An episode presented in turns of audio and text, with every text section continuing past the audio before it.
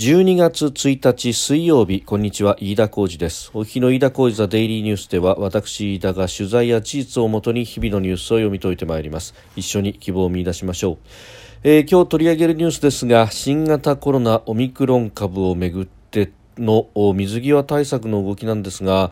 えー、国土交通省が航空各社に対して日本に到着するすべての国際線について新規予約を停止するよう国内外の航空会社に予約、えー、要請したということであります、えー、当面は12月末までの予約を対象にするということです、えー、また国内2例目の感染者が確認されたということでペルーに滞在していた男性だということです。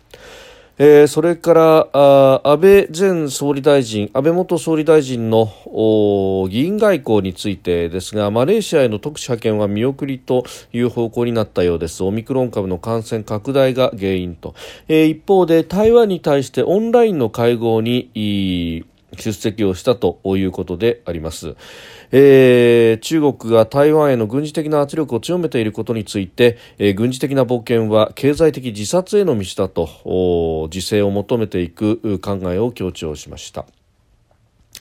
それから日米関係についてなんですけれども、えー、青森県でですね、えー、アメリカ軍の F16 戦闘機が、えー、緊急着陸の際に燃料タンクを投棄したと、まあ、それがですね、えー、青森県深浦町の、まあ、住宅地からほど近いところに落ちたという件について、えー、岸防衛大臣がこの F16 の飛行停止をアメリカに要請するよう指示をしたということであります。えー、収録しておりますのが12月1日日本時間の夕方6時半というところです。すでに東京の市場閉まっております。日経平均株価の終値は、えー、昨日と比べ113円86銭高、えー、2万7935円62銭で取引を終えました。まあ前の日までですね3営業日で週をまたいで1600円以上下げていたということでまあ自立反発狙いの買いが入ったということで、えー、ありました。えー、ただあの、オミクロン株への警戒がくすぶる中、あまた、えー、パウエル FRB 議長がですね、えー、引き締めを早めるんではないかというふうに、まあ、発言があったあということで、えー、売り材料視されて、上値の重い展開になっていったということのようです。えー、さて、えー、オミクロン株に対しての水際対策というところで、えー、国土交通省がですね日本に到着するすべての国際線に対して新規予約を停止するように、え、国内外の航空会社に要請したということで各社に対して1日までに通知をしたということです、え、当面は12月末までの予約を対象とすると。ということで、まあ、実態が分かるまで感染拡大を食い止めるための緊急避難的な予防措置だというふうにしていると。うんいうことであります。す、えー、で、に予約をしている方、あるいは日本から海外に出発する国際線は対象外ということなんですが、まあ、年末年始に向けて帰国を予定する日本人の予約というものも、まあ、原則として受け付けないということになったということであります。まあ、これあの法的措置がどのようなものなのかということは、あちょっと、えー、疑問が残るところであります。で、また、あの、矢継ぎ早にですね、この締める措置というものが、あどんどんと取られてきていると、えー、いうことと、プラスして、まあ、国内2例目の感染確認ということで、まあ、ペルーから、えー、ペルーに滞在歴のある、えー、20代の男性だということで、えー、ありますが、まあ、これ、まあ、オミクロン株が出てきたということでこれがどういうものであるかわからないので、えー、まず閉めるというような、えー、ことになっている、まあ、その部分というのは、まあ、あ根拠が明らかになっていれば、まあ、悪いことではないと、えー、いうことがある一方でですね一方で、まあ、なんとなればですね、これ、あのー、オミクロン株がどういうものかが分かってきた時点で、えー、どういう状況になれば、また再び開けるということはですね、えー、これきちっと決めておいた方がいいというふうに思います。ずるずると、え、この状態が続いていくと、いたずらにですね、また、あの、コロナフォビアみたいなものがずっと起こり続けるというのは、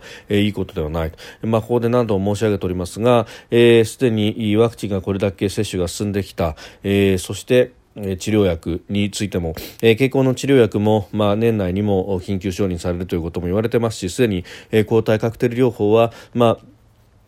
既存のというかデルタ株までの変異株に対してもですね非常に目覚ましい効果を上げているということが言われております。であのモデルナのですね CEO がワクチンが効かないかもしれないということがを言ったということがですねまああの断片的に伝わってまあこれがかなり尾を引いている部分はありますけれどもまああの医療関係者などの話などをですね、えー、総合すると、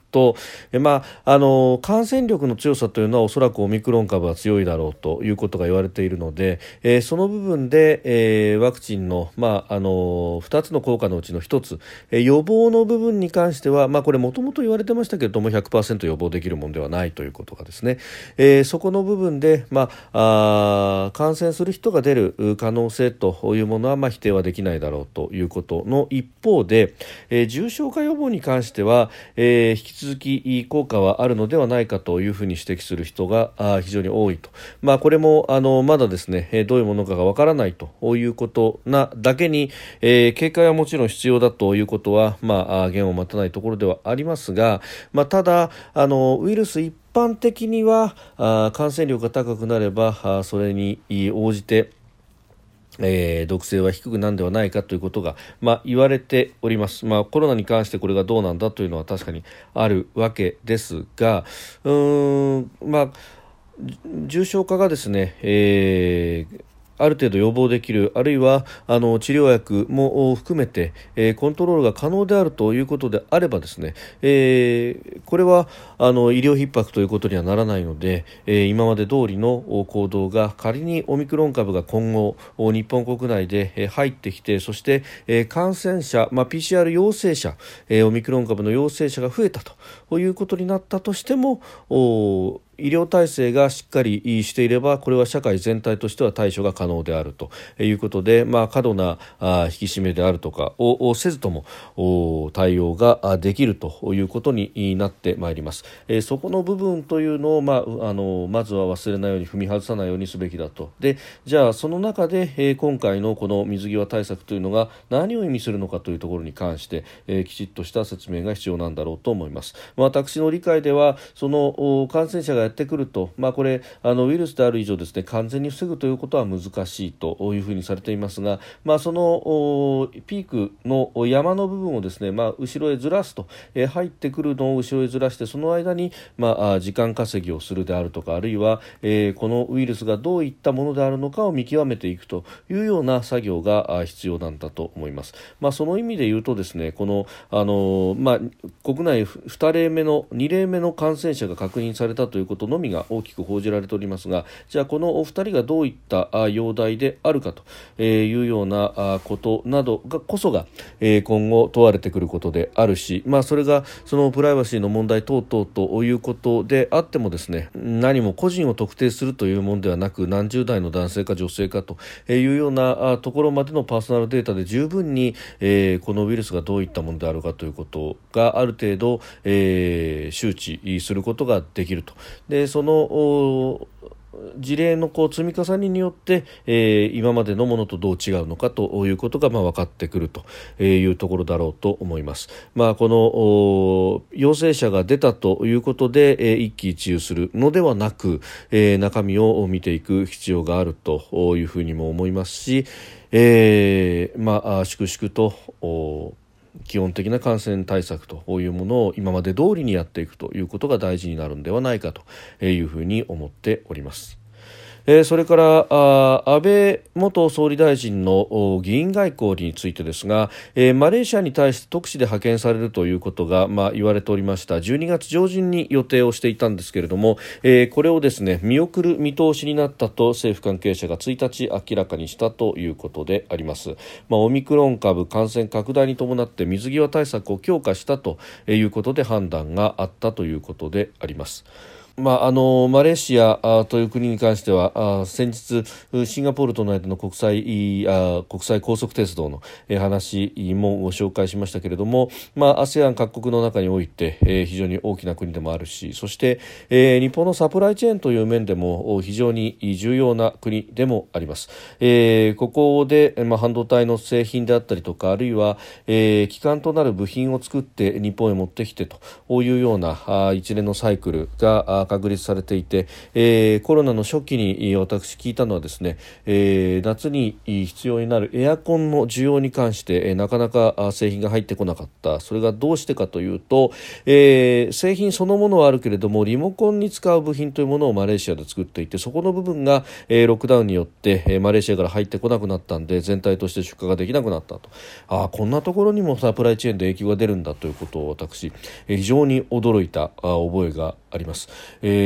さすがにメーカーの担当者もこういうサプライチェーンになっていたのかということは特に大手メーカーは、まあ、滞って初めてわかるというようなですね、えー、ことで、えー、驚いていたのを、えー、よく覚えておりますが、まあ、それだけマレーシアという国が日本の経済とも密接に結びついている国であるということもあるわけでして、えー、そこに対して、えーまあ、そして、えー、中国の影響力というものもまたあこの ASEAN 各国国に対してですね及ぼしていこうというふうになっているところで、まあ、日本として存在感を示していくというのは非常に大事なことだろうと思います。で他方ですね台湾に対して、えー、民間の研究機関が開いた会合に安倍元総理大臣オンラインで今日出席しましたで台湾をはじめとする地域情勢について講演をしたということですが、まあ、中国が軍事費を拡大させて台湾への圧力を強めていることに対して強い懸念を示した上で台湾有事は日本有事であり日米同盟の有事である、えー、この点の認識を習近平国家主席は断じて見誤るべきではないと。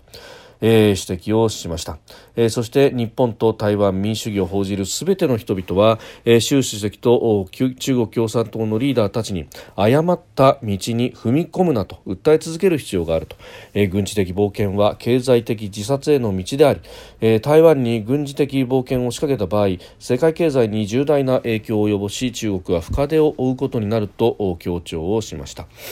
えー、それから台湾の TPP の参加あるいは WHO 世界保健機関の会合への参加に関しても支持する考えを示したということであります。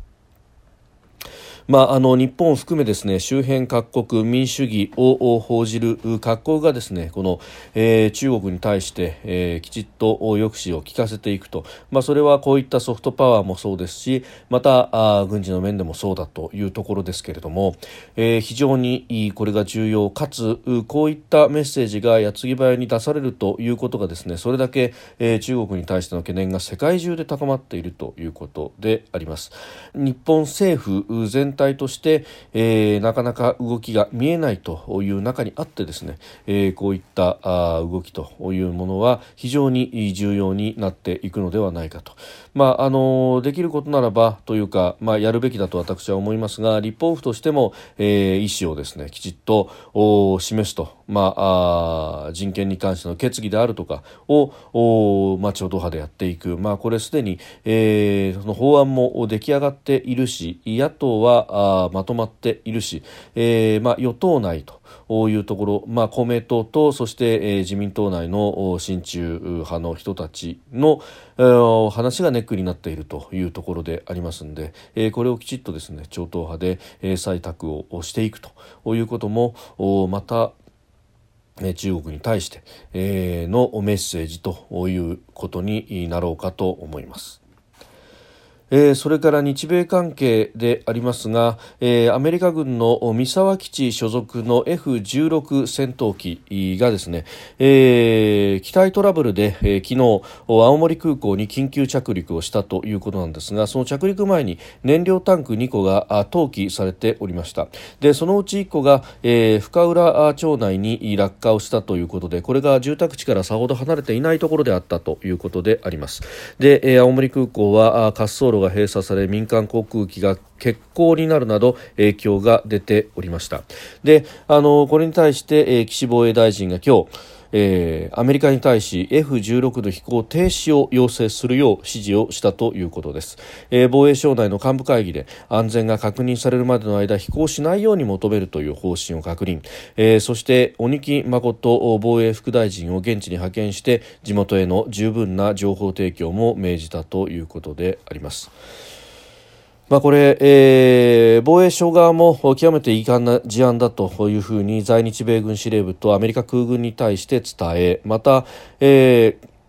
官房長官も松野官房長官も政府として遺憾の意をアメリカ軍側に伝えたということで、えー、あります。まあ、これ、えー、まさにあってはならないことだということでありますし、まあ、過去の事例では、えー、山中あるいは、えー、海中への投棄ということはあってもこうして、えー、住宅地のほど近くに、えー、投棄されたというような、えー、事例はあなかったあわけであります、まあ、もちろんですね緊急のトラブルだったということでどういった経緯でここへの投棄ということになったのかというのは、まあ、きちんとした説明が必要であろうしそれは、えー、きちっと日本政府側としても求めていかなければいけないことなんだろうというふうに思います。まあこれあの当然外務省も動いている話だろうと思うんですけれどもなかなか外務省の動きというのが伝わってこないというのが、えー、非常に気になるところでもあります。まああの日米安保化もありますし、まあそこの部分からですね、えー、こういった事例に関してはきちんと、えー、説明を求めるとどういったことが起こったのかということは、えー、明らかにすべきなんだろうと思います。まああの機密があるからということがあるかもしれませんけれどもただすべてが機密というようなことでもないしそしてあの先ほどのですねその中国との間の関係ということを考えるとむしろ日米の間に、えー、疑心暗鬼が生まれるということがどこが利するのかということをですね、えー、これはきちっとアメリカ側にも解きながら、えー、日本との間が、えー、ぎくしゃくするということをですねアメリカ側が起こすということが果たして全体としてのメリットになるのかということをですね、えー、求求めていく訴えていく必要があるのではないかというふうに思います。日本全体としてアメリカの抑止力にもちろん頼るところはありますが他方、えー、整備の面であったりとかさまざまな形で、えー、アメリカ軍を支えているというようなこともですね合わせて、えー、考えるとここはきちっと言うべきことを言うということは必要なんではないかと思うところであります。飯田浩司はデイリーニュース月曜から金曜までの夕方から夜にかけてポッドキャストで配信しております。番組ニュースに関してご意見感想飯田 TDN アットマーク Gmail.com までお送りください。飯田浩司はデイリーニュース。また明日もぜひお聞きください。飯田浩司でした。